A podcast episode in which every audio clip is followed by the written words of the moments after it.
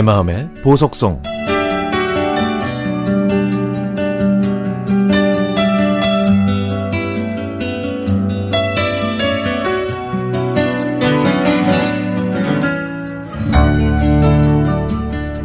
얼마 전에 새해를 맞아 집안 대청소를 했습니다.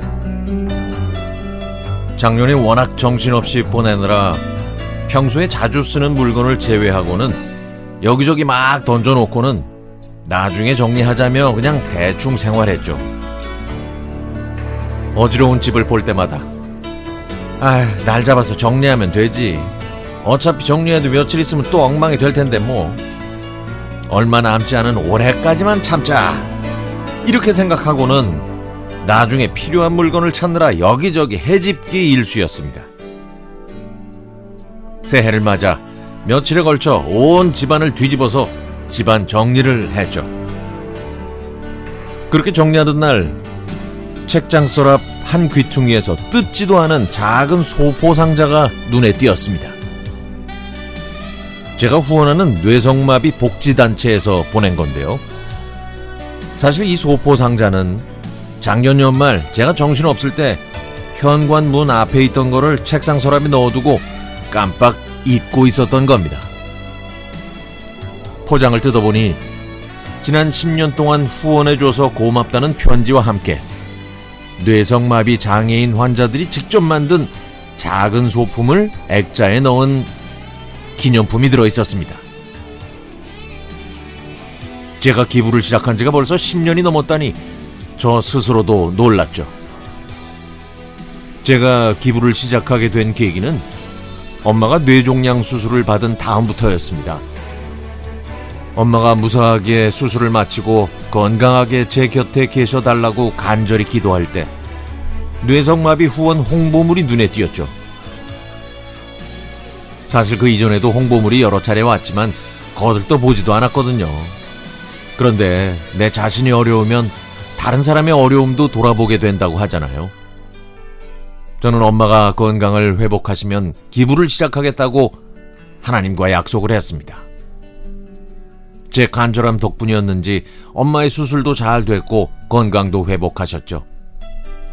하지만 사람이 화장실 들어갈 때와 나올 때 마음이 다르다고 저는 후원을 차일피일 미루었습니다. 사실 기부를 하기 전에 전 고민을 많이 했는데요. 아주 작은 금액도 괜찮을까? 기부를 하다가 중간에 그만두면 어떡하지? 등 여러 가지 생각들로 선뜻 시작하기가 쉽지 않더라고요. 그래도 약속은 약속이기 때문에 안 할 수는 없었죠. 며칠 고민하고 고민하다가 기부를 정기적으로 하겠다고 다짐하면서 꾸준히 하기 위해 처음부터 욕심내지 말고 천 원부터 시작했습니다. 그렇게 벼르고 벼르던 기부를 신청하고 나니 알 수 없는 묘한 기분을 느꼈던 기억이 나네요. 매월 천 원으로 시작해서 삼천 원, 오천 원으로 늘려 나갔습니다. 이렇게 천 원으로 시작한 기부가 벌써 10년이 됐다니 가슴이 벅차오르네요. 누군가는 이렇게 말할지도 모르죠. 그깟 천 원이 돈이냐고. 천 원까지 거 나도 기부할 수 있다고. 그런데요, 말과 행동은 많이 다른 것 같아요. 행동으로 옮기기엔 많은 시간이 걸릴 수도 있고, 또 말로만 그치는 경우도 많습니다. 이렇게 꾸준히 10년을 기부하는 건 결코 쉬운 일은 아니라 생각하고요. 그래서 저는 제 자신에게 자부심을 가지려고 합니다. 앞으로도 20년, 30년 꾸준하게 후원하려고요. 그리고 올해는 어린이를 위한 기부를 하는 게 제 목표인데요. 이 목표를 이루기 위해 저는 또 한참을 고민할지도 모릅니다.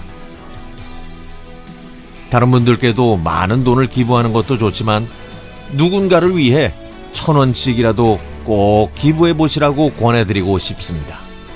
기부는 돈의 액수가 아니라 마음이고 자기 자신이 행복해지는 방법이거든요.